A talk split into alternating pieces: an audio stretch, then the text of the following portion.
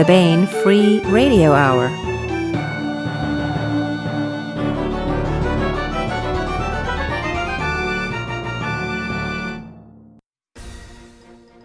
On the podcast, man breaks teeth biting into pizza, which lights up, levitates, spins madly about, and flies away at inertialess acceleration. Man orders another, without mushrooms this time. E-arcs of greatness spots of gore, plus we continue with the complete audiobook serialization of David Weber's Uncompromising Honor. All right now.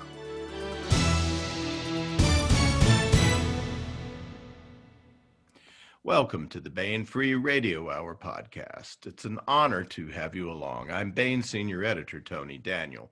Hey, we would be extremely grateful if you would take a bit of time and go over to iTunes or wherever you get the podcast and give the Baen Free Radio Hour a five star rating.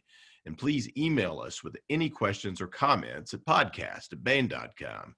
Thank you very much. Just want to remind you that we're doing the podcast in both video and audio version now. The video version is available at iTunes and also on the podcast webpage. And also, there is a Baen YouTube channel where all the podcasts have been archived, so you can check that out as well. This time we have part two of a two part interview with Tom Kratman, who discusses his new novel in the Carrera series, Days of Burning, Days of Wrath. This is a culminating volume in this long running series, which brings to the climax the invasion of Carrera's Balboa on the planet Terra Nova by the venal and corrupt Tauran Union and its allies, including Earth Peace Fleet Admiral Wallenstein. It's a great read, and Tom Kratman will give us the scoop on the novel. And we continue with the complete audiobook serialization of David Weber's Honor Harrington series masterpiece, uncompromising honor. Now, here's the news.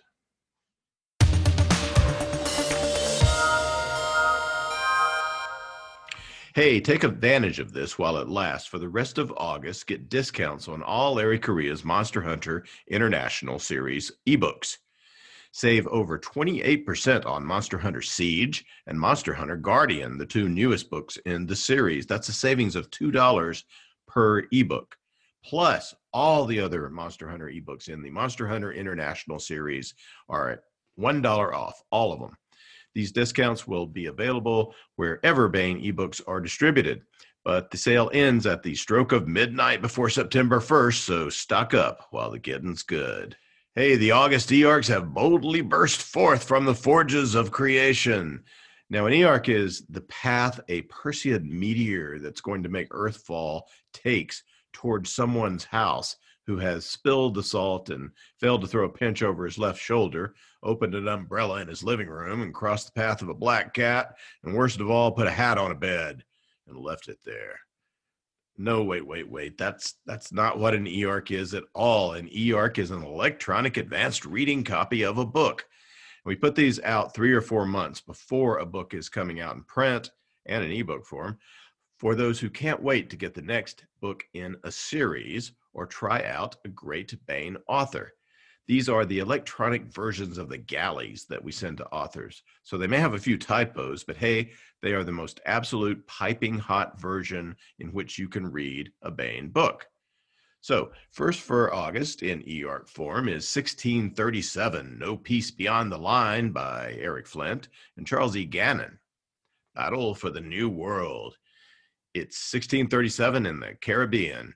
Uptimer from 20th century America, Commander Eddie Cantrell and his ally and friend, Admiral Martin Tromp, start the year with some nasty surprises for Spain, whose centuries long exploitation and rapine of the New World has run unchecked. But Imperial Spain is determined to possess the new black gold of the Americas in the form of crude oil pouring out of the Allies' pumps on Trinidad. Now the battle for the New World has begun, and it's a fight to the finish. Also in eARC format is Serpent Daughter by D.J. Butler. Long live the Queen of Cahokia. Sarah Calhoun has taken her father's throne and ascended into her goddess's presence in unfallen Eden, as her father never did. That's Cahokia. But the queen may be dying. Forces are allied against her from without as well as from within. To survive, Sarah must enact an ancient rite that will propel her beyond mortality and lend her strength to fight. The queen may be dying, true, but if she is, she will go down fighting for the only thing that matters. Finally, out in New York is Agent of the Imperium by Marc Miller, an epic novel set in the Traveller game universe. Jonathan Bland is a decider in the services of the Empire, he has killed more people than anyone in the history of humanity, but to save a hundred times as many. He died centuries ago, but the Imperium reactivates his recorded personality whenever a new threat appears. We follow Bland through places of legendary glory and massive conflict. For him, it is the battle for personal meaning in a life engineered for perpetual war and conflict an epic novel in the Traveller universe. Agent of the Imperium Earc by Marc Miller, Serpent Daughter Earc by D.J. Butler, and the Earc of 1637, No Peace Beyond the Line by Eric Flint and Charles E. Gannon are available exclusively at Baen.com, so check them out.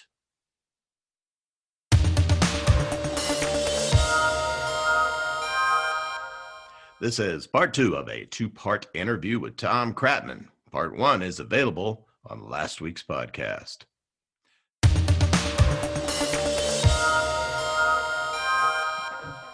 Want to welcome Tom Kratman back to the podcast. Hello, Tom. Hello, Tony. Give you a little background. Tom Kratman grew up in the People's Republic of Massachusetts, reading military history. He joined the Army and stayed a regular Army infantryman most of his life, his adult life, returning, although we don't know that for sure. You could. Um, and you went back to college. Did you um, did you enlist and then go back to college? Is that how it worked? Or I um, my high school was kind of a strange place. I understand it's decayed quite a bit, but at the time, Boston Latin was about 12th in the country to include the high-end um, schools like Groton and Grafton and the two Phillips. And um, it was a public school, but it was a, a test-in school. You had to test in. Yeah, and as a matter of fact, that year my scores were the highest, so I'm told.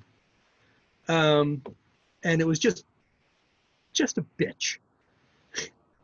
you know, I mean, we, we usually had at least one teen suicide in any given year. Uh, the workload was immense summer vacations didn't exist. For summer vacation, you got a huge reading list to get done before you got back to school. Um, 635 years old at the time, it's uh, about 385 years old now. Yeah, 385, I think. And um, at the end of my junior year, I was just sick of it. I didn't want to do that shit anymore, so I enlisted in the army. Uh. And uh, spent four years in, got a couple of years of college knocked off while I was in. And then the Army gave me a scholarship, sent me back to Boston College, and I took ROTC and got commissioned a couple of years later. And you were, I mean, you were in as an officer for many years, and you you um, were, uh, didn't you? You retired a lieutenant colonel, I guess. Was right. that during? Was that the regular stint before you became a lawyer? Or? No um, a- after the first gulf war i just didn't see a lot of future in violently and militantly aggressive anti-communism anymore. You know they were over pretty much. The so-called so end of history. Yeah well it didn't quite work out that way of course yeah. but uh, since i've been back a couple of times since then. Um, so i got out and went to law school. And then i practiced law for a while really hated it. Uh, the, the, study of, much more someone much more famous man than, than I, and I don't remember his name, once said that um, the study of law was sublime, but the practice is sordid, and that's pretty much correct. I, I kind of enjoyed the study of it, kind of, uh, even if I didn't really like law school. Um, but practic- practicing it was kind of miserable. Some people like it, the poor soulless bastards, but I didn't. well, uh, we won't go into all that you did, but you did a whole lot of stuff. Uh, um, being uh, you went back in and, and were a lawyer as well in the law in the army, right? Um, Not exactly. Um, the last, my terminal tour was at the War College, and I had a law degree by then, and I was sort of in-house counsel to the Peacekeeping Institute, which was not perhaps the best possible match. Um, but no, for the Army, I was an infantryman uh, almost entirely.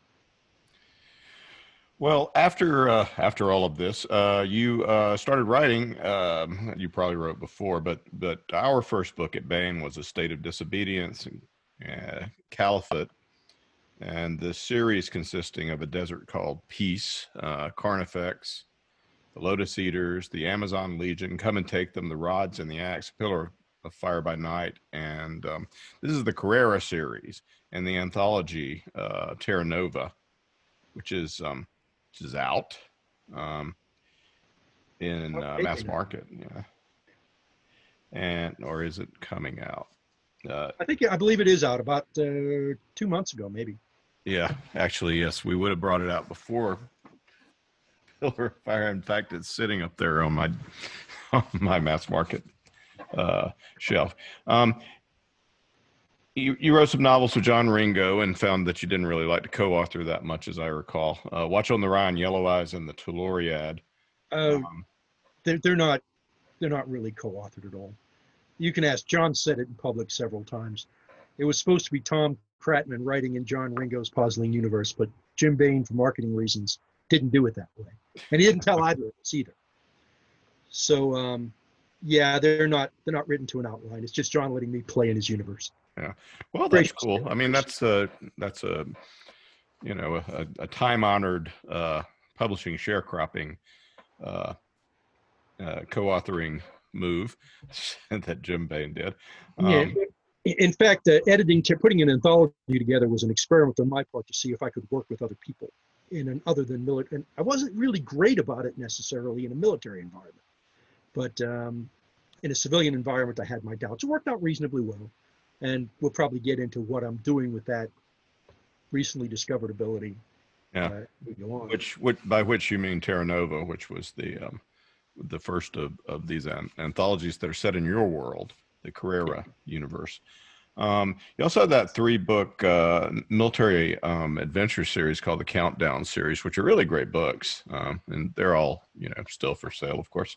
Yeah, now at books, where, go ahead. Nobody knew where to stack them at Barnes and Noble. I, I went into probably a dozen different Barnes and Nobles, and I found them under science fiction because of Baen, under general fiction. Uh, they, they were anywhere because they didn't fit, I guess, what the minions and Barnes and Noble really understood. Yeah. So, well, it's hard to it's hard to make a decision when you're doing the uh, BISAC BISAC uh, classification system to um, because you want your readers who uh, mostly think of you now as a science fiction reader to be able to find these books. Um, at the same time, the readers who would be reading them in uh, general fiction should also be able to find them. So. Um, it may not be the it may not be the kids' fault that stock the shelves more than uh, just trying to figure out how to classify things. It's it's crazy yeah, book selling. It's getting crazier. I, I, didn't leave a trail of bodies behind me when I looked. I just thought it was kind of odd and funny. Well, I don't know, but now uh, there is science fiction out from you. Now at booksellers everywhere is this great book, which is uh, "Days of Burning, Days of Wrath" by Tom Kratman, and this is a this is a big culminating book in the um, plot culminating book in the um, in the Carrera series. Yeah. So all right. So um, how are I mean, we've been playing around and hinting at the fact that there are a lot of Earth analogies in the uh, geography and the uh, how much of this is um, because I know I'll say, well, this is the analog of this and that, and then you'll pull the rug out from under me if I if I go too far in that direction. It's like, no, actually. So how are we supposed to take this? Um, I, you're not really writing satire or um, a uh, an alternate future uh, disguised here. This is this is science fiction. At the same time, there's a lot of analogies to Earth. Um, well, it's yeah, it's a roman à clef. There's about seven or eight different ways to read this the series. Okay, one of them is straight science fiction. Another one is a roman à clef, where I'm, I mean, is when the Secretary of Defense of the Federated States is named Ron Campos, which translates interestingly enough as Rumsfeld. Yeah. Um, And you spent a lot of time in Panama yeah, I just spent about and Well, married a Panamanian. yeah, uh, beautiful Panamanian actually. Yeah. Um, no, you've met her. Mm-hmm. Very Uh, much a beautiful Panamanian, yes. Yeah, that uh, you can read it as a roman à clef. You can re- you can read them as a series of how-to essays. Um, for any for someone who one of my major ambitions in writing it was to make it a one-stop shop when the series was done in art of war. Somebody wants to read about war, they can go there, and they'll get a fairly decent education in it. You know, ranging from how to organize. There's a, remember the the essay I did on that. Yeah, we have it's what is it? Principles Uh, of Organization, Principles of Organization for War and Organizing for War in the Carreraverse, I think. which is available as an ebook at Baen eBooks. So. Um, you know, Amazon Legion, how to use women, how to make turn women into combat combatants, which is to say, don't do anything the United States or anybody in the West is doing because it's not going to work.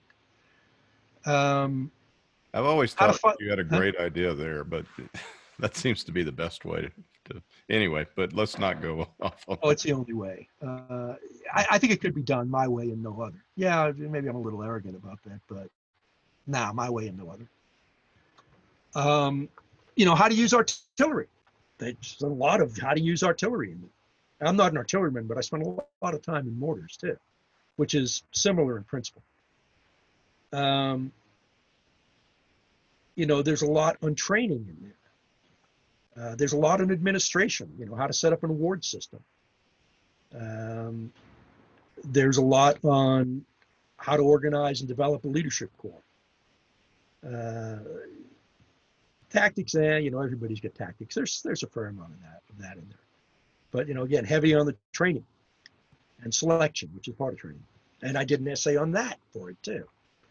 Well, one of the, I mean, one of the things that I like about the book so much is that, I mean, you get all this, you know, running around doing stuff in a lot of military uh, fiction, science fiction. You really portray what bombardment and just the grind of the whole thing is in a way that's really effective, I think.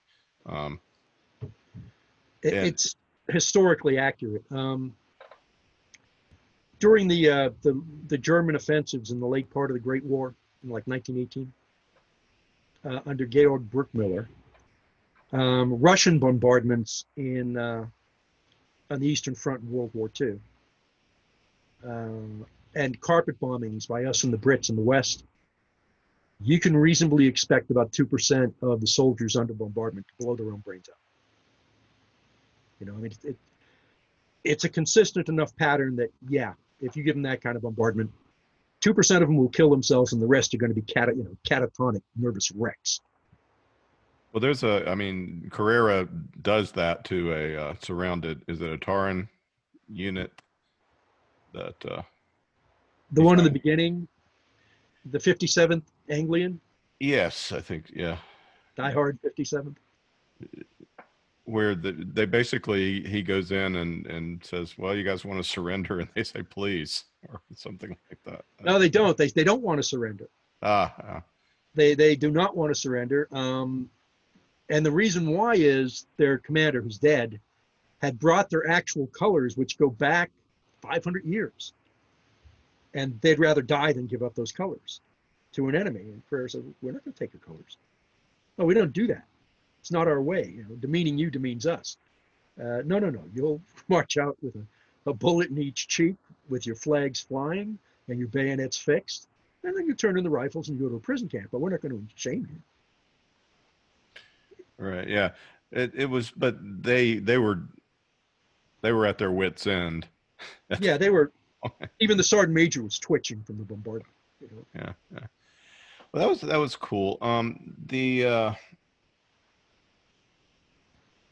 how did the Zhong get pulled in, and how are they? How's Carrera sort of messing with them?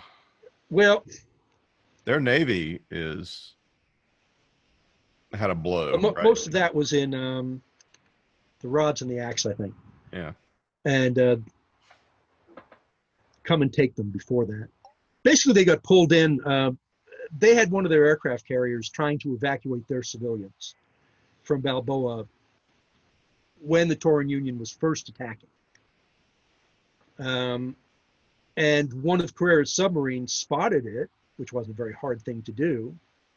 Um, and uh, not knowing that it was engaged in a because it was out of commo, the uh, the submarine skipper torpedoed it and killed. We don't know how many thousands of Zhong civilians, and that set things up for the uh, for the Zhong to go into the war. Um, Wallenstein, that's how she gets hooked up with the Empress, is trying to find a an ally for the Tauran Union, which is kind of limp-wristed, if you don't mind the analogy. Um, kind of weak um, in some ways. They're more muscular than the uh, the EU on Earth is, though. They've they've got more troops than, than Earth does, than the European Union does, and they're more willing to use them, but they're still kind of weak. And uh, Carrera also wants them to come in because he want, doesn't want the TU to break off the war. He has to fight his war and have it done within a certain amount of time because he's got a citizen soldier, a relatively well trained, and unusually well led citizen soldier militia army. He can't keep them mobilized indefinitely. He needs the war to be fought and won or lost, whichever you know, whichever, um, before he runs out of money and supplies. So he wants the Tauran Union to go in, um, to come in. And so he arranges for his uh, stealthy subs to knock off a couple of uh, Zhong subs, as I recall. And that's provocation to stop any possibility of the Zhong not coming in the war. One of them is named for, not for the empress, but for a previous Chinese empress that the this empress uh, took a great personal interest in. So that that's how these Zhong are forced into war, even though it's not all, all, all that much in their interest. So a lot of this is is Wallenstein, uh, Wallenstein trying to to to stir the pot and to basically uh, keep somebody like Carrera from from taking the the fight back and before she's ready to to make her move on Earth. Um, what is there's good guys in a way on the Tauran Union side, like Claudio, uh, what's his name, Marci? I can't. Uh, Marciano, yeah, he's um, he's a real person. That's not his name, but he's a real person. Uh, he's an old friend of mine, um, former Alpini general. Uh, I'm not going to say what he's doing now, even though I know what it is. And um, one of a relatively few gen- handful of generals that I actually think well of. Uh, good soldier, good officer. Stefano de Calea is another, by the way. Um, and indeed, in real life, they had a, a very similar relationship to the one in the book. Yeah. And so, I mean, but these guys are, they realize that they're perhaps not fighting for the good guys, but they're they're they have honor and they're going to fight and they're they're good opponents for Carrera because otherwise he's he's a little too uh he's too good of a soldier for some of these idiots on the other side and they give him a fight Oh yeah, particularly in um, particularly in Santa Josefina. Uh, Marciano, I, I mentioned it in the book actually in a in a letter Carrera sent that uh, history is not going to be kind to him, and it's totally unfair because he did as good a job in Santa Josefina, given what he had to work with, um, as anyone could be expected to. Now, that's, the, that's the neighboring country to Balboa right and why is it in the war and what's its relationship to they started off really being being an excuse. Um, the Tauran Union insists that Carrera and Balboa disarm because of the threat they pose to totally demilitarize Santa Josefina. Um, Carrera is, of course, not going to do that. And he says something that's absolutely, in defense against disarming, he says something that's absolutely bullshit, which is that he doesn't have the logistic wherewithal to invade Santa Josefina, so there's no threat. Yes, he does. he absolutely has the wherewithal to do it. Um, and in fact, he does do it in a different way. So they're going to use Santa Josefina as a um, as a base for the war against Balboa, Carrera's country. And um, to secure that base, they send in some troops. But it's it's just enough to give Carrera an excuse and not enough to actually defend the country. He's got his his legions are full of um, Santa Josefinans who have crossed the border and enlisted. Enough enough for him to make two pure regiments of Santa Josefinans um, to send across the border to operate as guerrillas. And part of my objective there was to um,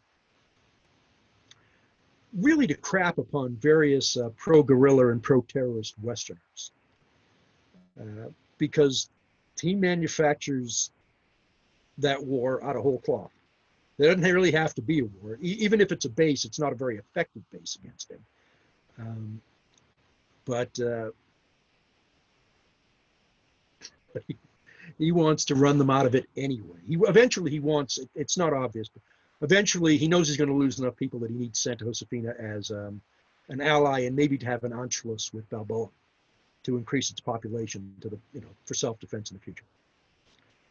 Uh, and you know the, the fortunes of war sort of wax and wane with um, how much support Marciano gets, how many troops are sent to him. Like he'll, he gets a package, I think, of six battalions of gendarmerie, which are a gendarmerie are great to use for counterinsurgency, and he uses them, but then they get pulled out again. You know, so he's he's he's advancing the two regiments, two tercios of Santa Josefinans out working for Carrera come in. He's retreating. You know, he gets some reinforcements. He's able to advance again. They get pulled out. He has to retreat again. And the whole time that he's having to concentrate on the the regular Santa Josefinan regiments, a guerrilla movement is rising in his rear. And he can't, it's a problem we had in Vietnam really is it's very hard to fight a conventional war on the perimeter and a guerrilla war in the interior. It just, it's not like the Brits in Malaya who just had a guerrilla problem. In Vietnam, we had a, a guerrilla and a conventional problem. And it, that's part, a good deal of why we lost. It was just too hard. So, um, I guess we could, I could ask you further what you mean about crap on the, uh, the, the, the guerrilla theorist and such. Um, Oh, well, you've got someone who's pretty right wing. He's not actually a fascist, but he, he does manipulate emotions to some extent like a fascist. Um, and he has a propaganda ministry to do it for him. You've got someone like Carrera doing exactly the kinds of things that left wing guerrillas have been doing for 70 years now. 72 years now. No, I'm sorry, Greece. 74 years now, right? He's doing exactly what they're doing, but he's not a lefty. So if you approve of what the lefties are doing, but you don't approve of what he is doing, then you have no principle. It's all tactical for you.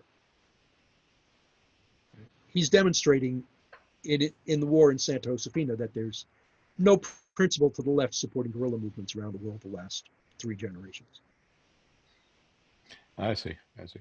So the um. All right. So uh, bringing it down a little bit from uh, from from that uh, broader perspective, um, we can't really talk about Hamilcars. Uh, there is a, a really fun subthread in the book that I enjoyed, which was um, this run across the war zone by Khalid, uh, or or the aftermath zone, um, and uh, Alex Spiedel, who Spiedel, who is um, She's Who is based on a real person too.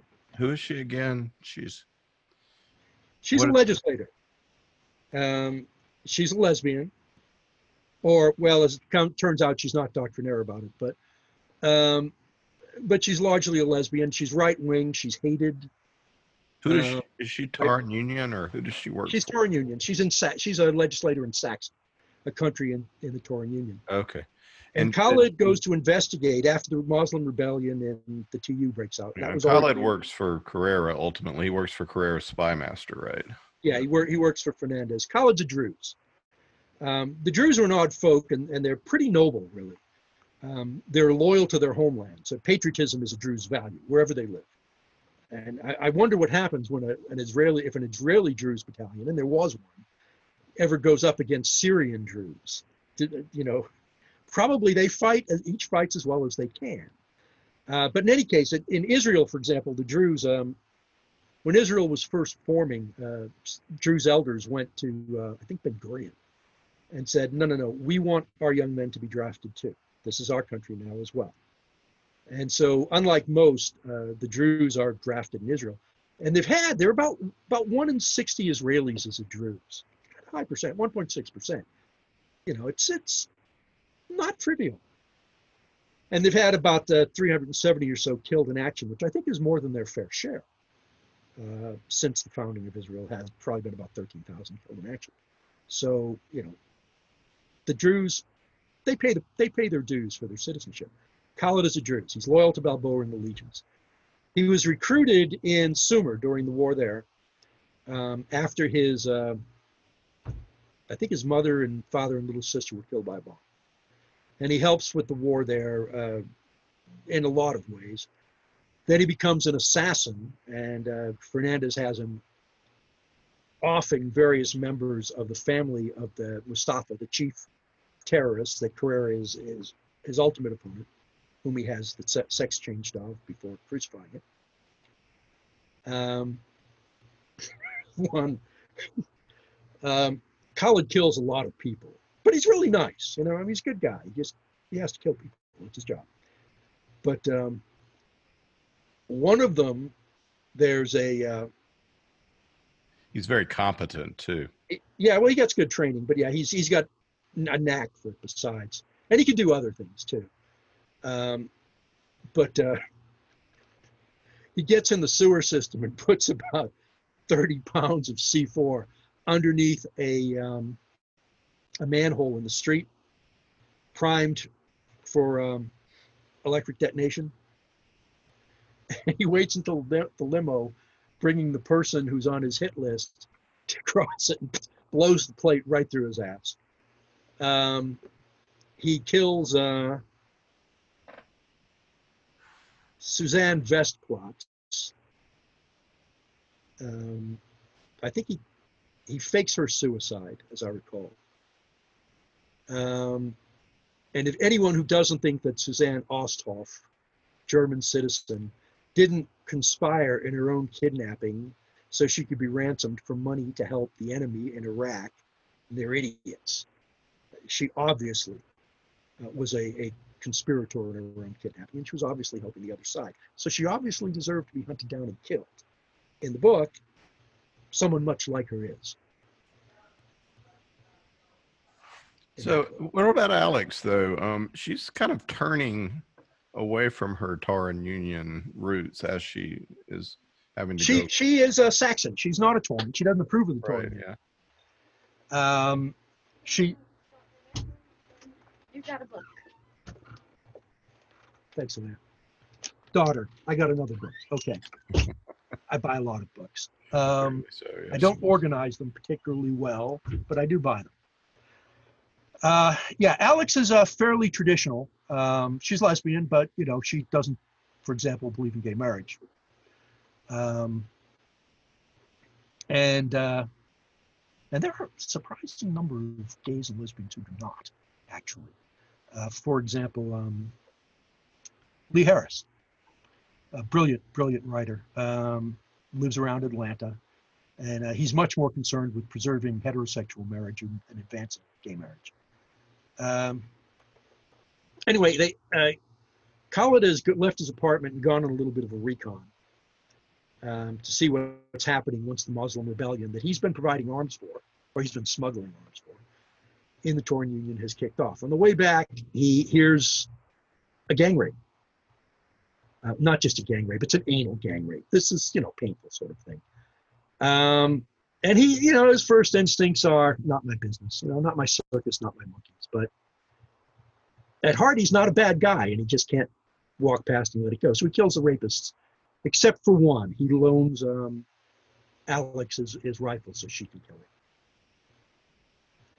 Uh, and then she's got, uh, she can't go home. She, uh, there's almost certainly, because of who she is and how well known she is, almost certainly uh, some group is trying to get her. So he takes her to his place, gives her his room. He sleeps on the couch, gives her some of his clothes because hers are kind of damaged. Um, and once he discovers and he, he, reports in what he's got there, and Fernandez says, you know, um, help her do anything necessary to get the gold, uh, the money that Carrera is demanding for Saxon soldiers to be returned to, to them, which they desperately need because they've got a rebellion going on. Um, and um, a couple of more people, I think Fernandez dispatches, I don't know, four or five, I don't remember. Uh, but only two actually make it there because the country is just in such turmoil. And they find their way up to, well, they, Fernandez tracks down where the person they need to find is probably hiding. And they go there to, to get him out and use him to get the gold released to Balboa. And that's you know it's it's a it's not exactly a rescue mission.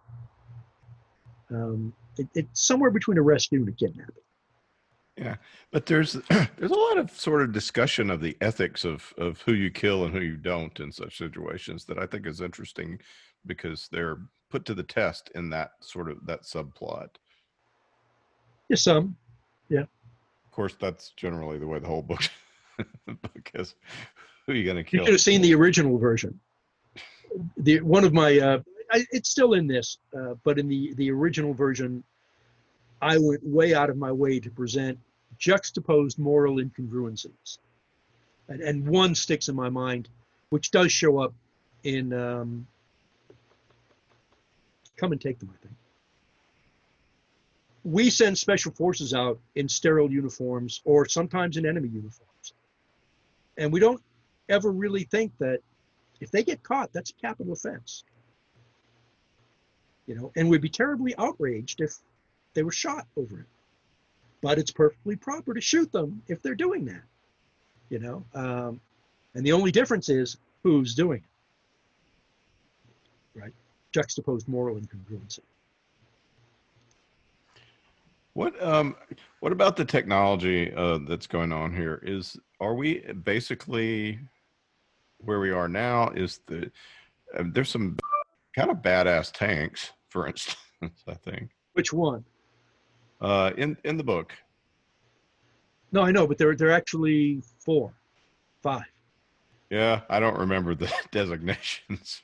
what? Okay, there, there's Jaguars one and two, uh, two being a more product improved one. There's Puma, which is high end, but they don't have that many of those. I think under 100, or no, a little over 100. Yeah. Well, uh, knowing you, I know you've thought of because you spent like 14 days trying to figure out the MRE setup. 17. okay. so I'm sure you've thought these things out. So, um, what what is the technological state of of things, and and maybe just as they as, um tanks and artillery. Yeah, it's it's uh, very similar to now.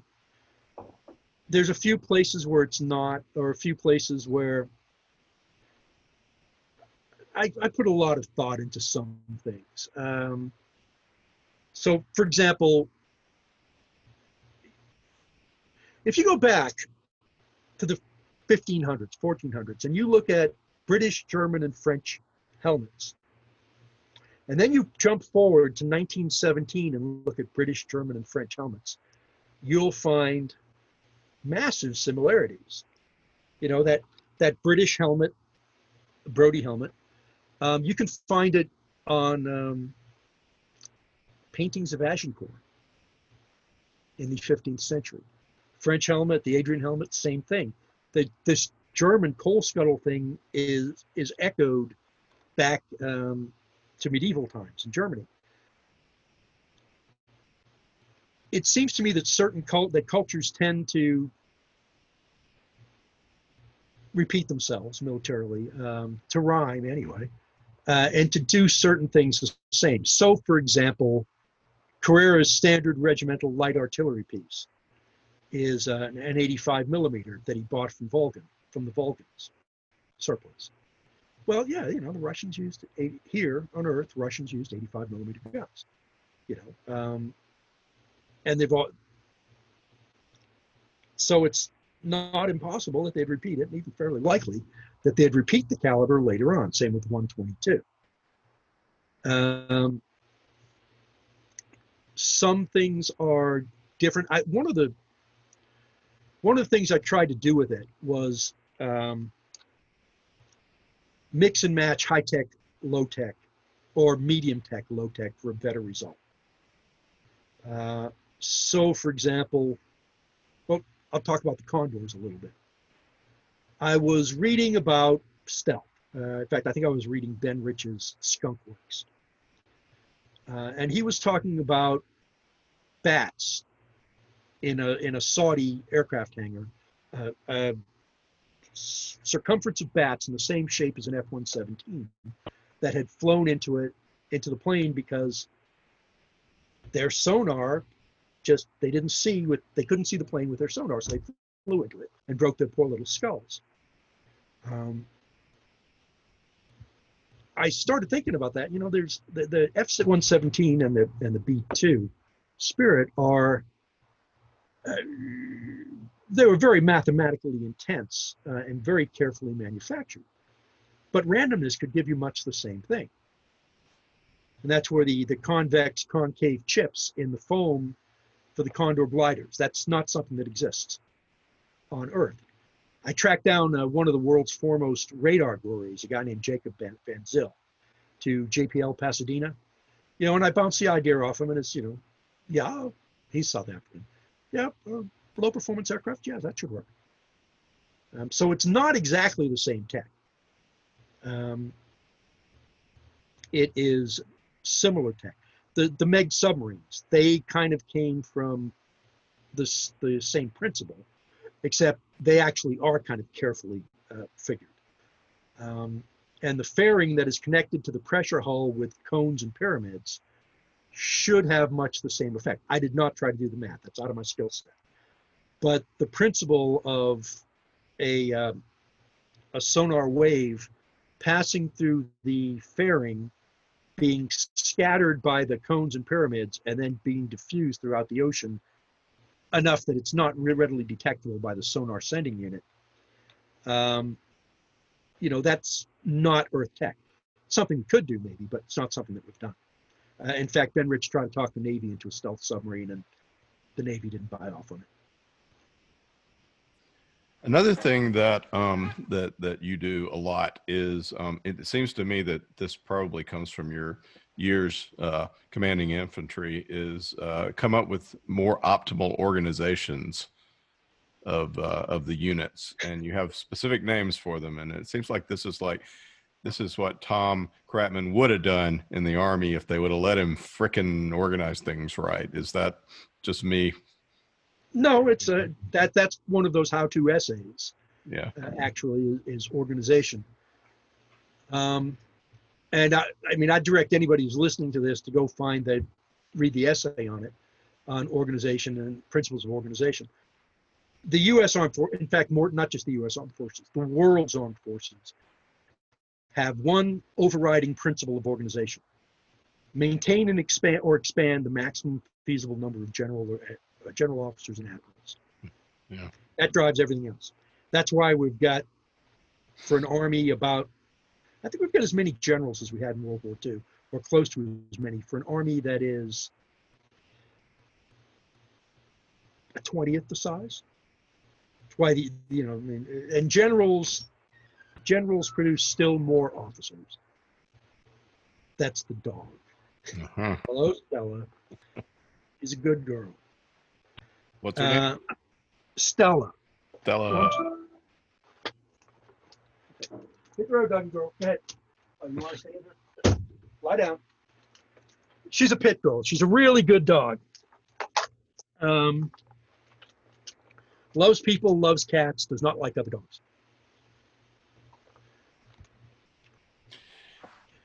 Uh, now, where the hell was I before? Well, we were talking about organization, and we use a lot of Roman terms, and and so. Oh well, yeah, that's partly that's just to, to sound strange. It's not necessary to have done that. They could have been regiments and, and uh, battalions rather than tercios and cohorts, divisions rather than legions. In some places, though, they're exactly the same. Corps is a corps. Um, and it even looks something like a modern corps. Uh, a brigade is not exactly a brigade as we think of it, but you know, it's it's more than a regiment. It's less than a division. Um, a platoon is a platoon.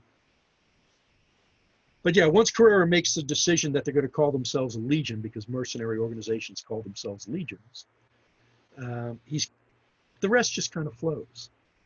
And when he wants to hide from uh, from the people he's going, what one of the reasons officer corps get uh, ridiculously expanded in alliances is everybody tries to get a little extra rank for its people within an alliance. So a little more rank, a little more pull for that country in that alliance or that that army in that alliance. Uh, he wants to subvert that, so he changes all the names of the ranks so that nobody knows who outranks what, uh, and his people can basically ignore the people that they're working for if he wants them to. Yeah. All right. Well, um, what? Let's uh, talk a little bit about what you're working on now. Um, oh, I've got a bunch of crap going. Um, number one is uh, it's partly done. Peter Grant and I uh, signed up with Toni to do it's it's really another Terra Nova spinoff, uh, Unto the Last Generation, which is a um, special forces soldier who sees his entire team. This is in you know on Terra Nova. He sees his entire team killed by lefty lawyers engaging in lawfare, and decides that he has an obligation to. Oh, and he was an orphan, so that was the first family he ever had. So he is um, going to hunt down and kill as many left wing academics who have been pushing lawfare as he can before he's killed himself. It's unto the last generation because there's some collateral damage when he does that. Anyway, Peter had a heart attack, um, so he can't work on his part yet, so I'm kind of stymied. Uh, I've subcontracted volume, sublet, I guess, volume four of the Countdown series to Justin Watson, who did a story in um, the Terra Nova anthology. Uh, and I haven't seen the, he's partly done. I haven't seen the draft of what he's done yet, but we, we chat about it. And he's going in a pretty, a, a cool and funny direction with Criminal Enterprise, which is going to be set mostly in Mexico. Um, the novella that I did, uh, Big Boys Don't Cry, I'm working with Vivienne Raper, who um, wrote The Long Dark Good Night, again in the Terra Nova universe. You know, maybe notice a pattern here. Uh, and she's turning Big Boys Don't Cry into into a novel. Yeah, we're doing it, but The Court Martial of Wrath of Flowerwood. I like that title myself. Um, wherein a bolo-like sentient creature is court-martialed for murder. Oh, that's a cool idea. Yeah. Um, yeah it is under the circumstances. I think it's justifiable homicide, and so does everyone else. uh, that's because the well, the Bolo universe is really dystopic. Yeah, it sounds uplifting, and but nah, we treat Bolos like absolute shit. So the original uh, "Big Boys Don't Cry" is really an attack on the Boloverse, uh, on the on the the ethos and logic and mythos of it not just the um, the fanfic, which is most of it is fanfic, and some of it's very good fanfic. I mean, I find some of those stories moving me, which I guess means there's a little liberal in everyone. Um, but it's definitely an attack.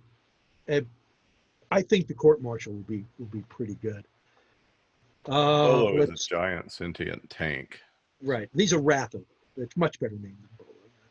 Then I just dumped a, an idea on um, on Lawrence Watson not Lawrence Watson, I'm sorry, Lawrence Riley. Just an idea I had uh, that I think would be good for him to do. And he had, he's another one who had a story in uh, in the Terra Nova anthology, um, the drug running story. Um, and that one is I don't even know if it's suitable for Baen, but it might be. Don't think alternate history, but forgotten history. Something that happened that mattered, but the record is lost. And what that something is, is a Christian Japanese daimyo upon hearing that Malta is besieged around 1667 or so, sends 303 Christian samurai on a large junk to go to the Mediterranean and help. I think it'd be kind Sounds of fun. pretty cool. But it, and they didn't get there. No, they're going to get there, but it'll be lost. You know, they're never going to get to the center of action. I think they'll be all around because Malta wins. They don't need to go help. It's done. Uh, they get there. they take part in it. Well, Um, that's cool. Yeah, yeah. and then the the big one, God, we briefed Toni on it. The last in-person Liberty Con, so that would be last year, right? Yeah. And um, that's a an alternate history series. Remember, you want you nagged me into doing alternate history. Okay, well I am. Well, I think you'd be perfect for it. So yes. uh, starting with the Romanov rescue and what flows from uh, the monarchy winning the Russian Civil War. It, it leads to a lot. It, it's going to be at least 19 volumes, although we're only under contract for five. And um, it leads to some interesting. Some things are not going to change, right? Hitler's still going to rise and take over Germany. It might be harder for him, but it's going to happen. Um, we're still going to end up at war with the Japanese. Uh, Russia, since it won't suffer the collectivization and what amounts to mass murder under Stalin, is stronger than than um, Stalin's Russia, Soviet Union was. Um, because it's a monarchy, various breakaway states may not break away. For example, um, Estonia was pretty heavily Germanized. Um, and the Germans of Estonia were, um, they were very prominent in the Russian army uh, before the Great War. And in fact, one of them, um, German Special Forces in World War II was a group called the Brandenburgers. One of the Brandenburger officers was in fact from a, um, a Russian military family from Estonia. Adrian, Adrian Falcon something or other. Um, so it's you know, and politics makes strange bedfellows. We're going to be allied with Ho Chi Minh. Well, that kind of makes a sort of sense.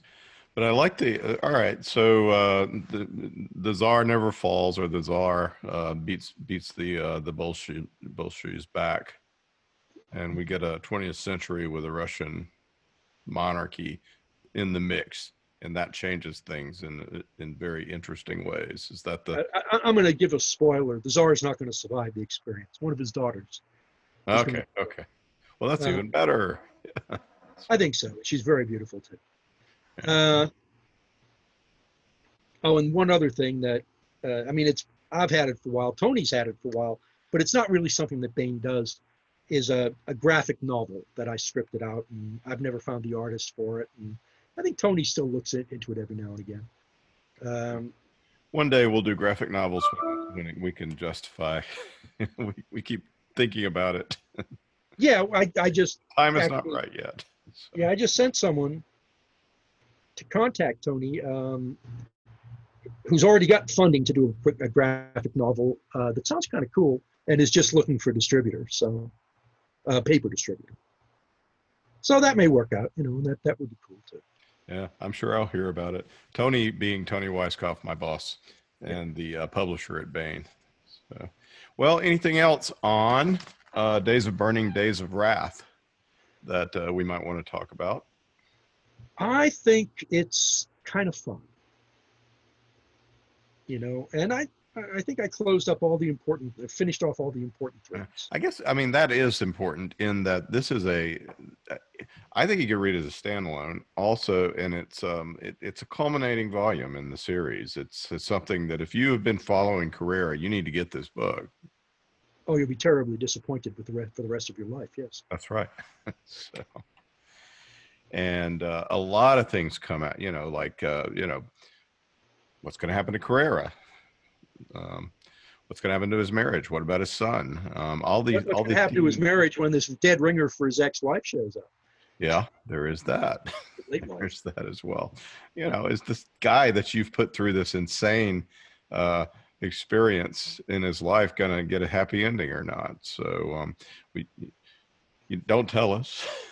I No. think we know that you're not going to give him a complete happy ending. I don't know. I don't, I don't do completely happy endings. Yeah, yeah.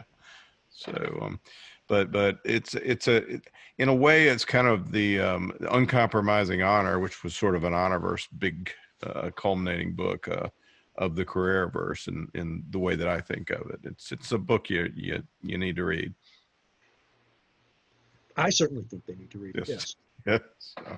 Um, well, Tom Kratman, the book is um, Days of Burning, Days of Wrath by Tom Kratman, and it is now at booksellers everywhere. Tom, thanks so much for uh, talking to us about uh, this novel.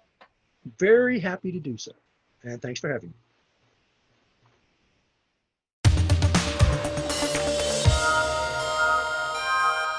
That was part two of a two part interview with Tom Kratman. Part one is available on last week's podcast.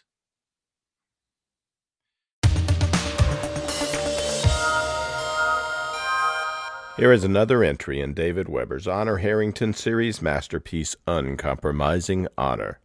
Honor keeps her promise. The Solarian League. For hundreds of years, they have borne the banner of human civilization. But the bureaucratic mandarins who rule today's League are corrupt and looking for scapegoats.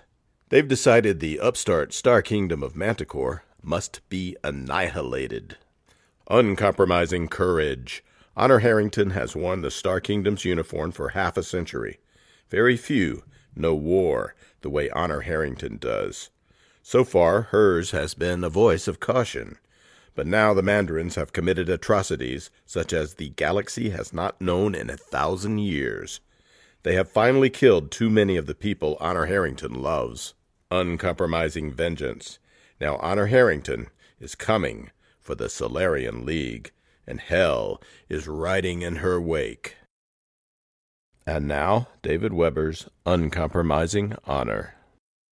much larger consequences when the ship returns to normal space, and some error is inevitable. The hyperlog, which keeps track of a starship's location in hyper, much the way ancient inertial navigation systems kept track of pre space submarine submerged positions, has to calibrate after any translation into hyperspace, and that calibration depends on a series of complex comparisons between the vessel's actual energy readings and those projected by a perfect model run over a period of time. There is not enough time for the hyperlog to complete its comparisons in a microjump. Depending upon the jump's duration, the hyperlog may be able to refine its accuracy. It can never achieve anything like complete accuracy.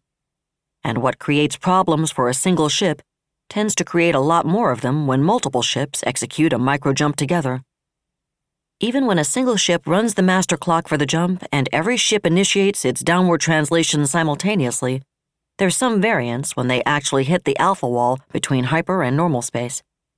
Crossing the wall is akin to encountering atmospheric turbulence in an aircraft, and the wall fluctuates as the result of a complex interaction with any local in space gravity wells or wormholes. The degree to which that fluctuation can be adjusted for depends upon how well the astrogation computers have analyzed it, and that too is a factor of how long they've had for the analysis.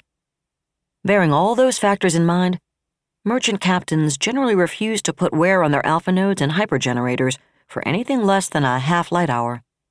Their schedules are seldom so time critical as to make shorter microjumps worth the trouble, the effort, and the uncertainty. Naval astrogators, on the other hand, are specifically trained to make those shorter microjumps, although things can get tricky even for them if the total distance is much less than, say, three light minutes. Task Force 1027's microjump was only 23 light seconds, however, and Isadora Hampton had the disruptive influence of the terminus itself to contend with as well. Inevitably, there was going to be a certain sloppiness about it. Hyper footprints, Thomas Wozniak announced 4.5 minutes after 30 Solarian battle cruisers, 12 light cruisers, and 20 destroyers had vanished from Run 912 sensors. Many footprints, he continued studying the data. The nearest is 700,000 kilometers. The terminus's approaches were a storm of blue lightning flashing against the Stygian dark as 62 starships returned to normal space. Under the circumstances, it was a tight formation, Jane Isotalo thought, as the hyper footprints flared upon SLNS Foudroyant's master plot. Tight, however, was a relative term, and her two task groups were still scattered over an enormous volume. One division of Nevada's from TG 1027.2's back crew run 615 was over a million kilometers from the rest of its squadron. That was the worst dispersal, however, and she smiled fiercely as she saw how tight Isadore Hampton's astrogation had actually been. He had indeed hit very close on the distance. If four of her battle cruisers were 1.6 million kilometers from the Manties, eight more were barely beyond energy weapon range. Flight time for a Javelin at 700,000 kilometers would be 39 seconds, well within the cycle time on a heavy cruiser's hypergenerator, and the communications lag would be only 2.3 seconds. At that range, all the ECM in the universe wouldn't save the Manties. She would have preferred energy range, but she'd settle for what she had. Fire Plan Delta, she snapped. Delta relied solely on her ship's internal launchers because there wasn't time to redeploy the extended chains of Huskies and missile pods, which had been drawn in close enough for the battle cruiser's hypertranslation fields to extend around them. Still, the eight Nevadas, including Foudroyant, closest to the Manties, built 224 missiles two seconds after she'd given the order. Not bad astrogation, Commodore Lessem observed as the master plot stabilized. Those bastards at 038 did especially well. He twitched his head at the closely grouped clump of hyper footprints off Klaus Fleming's starboard quarter. The Solarians weren't moving relative to his command, a ship translating out of hyper shed over 90% of its velocity in transit energy bleed off, and they hadn't been moving especially fast through hyper even before they translated back down. But those eight ships had maintained an extremely tight formation. In fact, he doubted very many Manticoran squadrons could have matched their performance. Better than I expected, sir, Commander Tory admitted. Nobody ever said the Sollies weren't competent spacers, Lessem pointed out. We tend to forget that because. Missile launch, Wozniak said. 200 plus inbound from 038163 at 935.3 kps squared. They look like javelins, sir. Time of flight? 39.2 seconds. Acknowledged, Lessem replied, never looking away from the plot. As I was saying, he resumed calmly, we tend to forget that because of how one sided the actual fighting's been so far. But they're not going to keep their heads inserted into their anal orifices on that front forever, Lester. And when they get them extracted, they're still going to be competent in all those other areas. Point, sir, Torrey said. Lessem turned his head to smile at him, then glanced at Lieutenant Commander Kivlikon. The astrogator's expression was intense as he watched his console, but there was remarkably little concern on Klaus Fleming's bridge as the missiles accelerated towards her, and then Damn! Admiral Isotalo said as the entire Manticoran squadron disappeared into hyper 14 seconds after her missiles had launched. A boarding salvo, Rear Admiral Rosiak said, and transmitted the destruct code to the javelins which had been hurtling towards their foes. They self destructed a second later, and Isotalo grimaced. I hate it when the other side has a brain, she said. All due respect, ma'am, it didn't take a whole lot of brain to figure our options. Romulus pointed out. Like you said, two step was really our only chance to get into effective range before they bugged out anyway. And I believe you were also the one who said only a drooling idiot would let us get away with it. It was worth trying, but they have to have had their generators ready to cycle the instant they saw us go into hyper. I know, I know. Isotalo snorted. I guess I'm mostly pissed off at myself for letting them suck me into firing those missiles. Like you say, they had to have known when we'd be turning up, and they could have hypered out four damn minutes before we translated back down. The only reason they didn't was because they wanted to sit here long enough to let me fire at them. It was a little cheeky of them, but given the timing, we'd have had to hit n-space less than 90,000 kilometers out to catch them with a missile launch. And at that range, we'd have been ripping them apart with energy fire and damn the missiles. But what were the chances even Isidore could put us that close? She shook her head. No, the manties did that on purpose, and they did it to make the point that they could do it. Beg your pardon, ma'am. Romulus' eyebrows furrowed.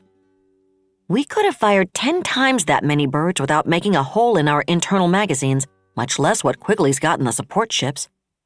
I think we can assume they're smart enough to figure that out too. So they damned well didn't expect that convincing us to waste missiles chasing them into hyper was going to affect our combat readiness in any way. No, those people only waited because they were thumbing their noses at us before they ran away. Maybe so, Romulus acknowledged after a moment. But that could end up costing them, especially if they really can't fire salvos bigger than the one they already threw at us, ma'am. We're on top of the terminus now, not them.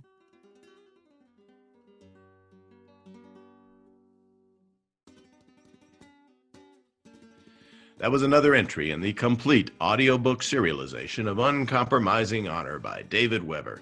And that's it for the podcast. Thanks to Audible.com and to podcast theme composer Ruth Judkowitz. And the remains of the day and the ashes of 10,000 crumpled up hollow men who died with a whimper but make great compost for tomatoes. Plus, thanks, praise, and gratitude for Tom Kratman, author of Days of Burning, Days of Wrath.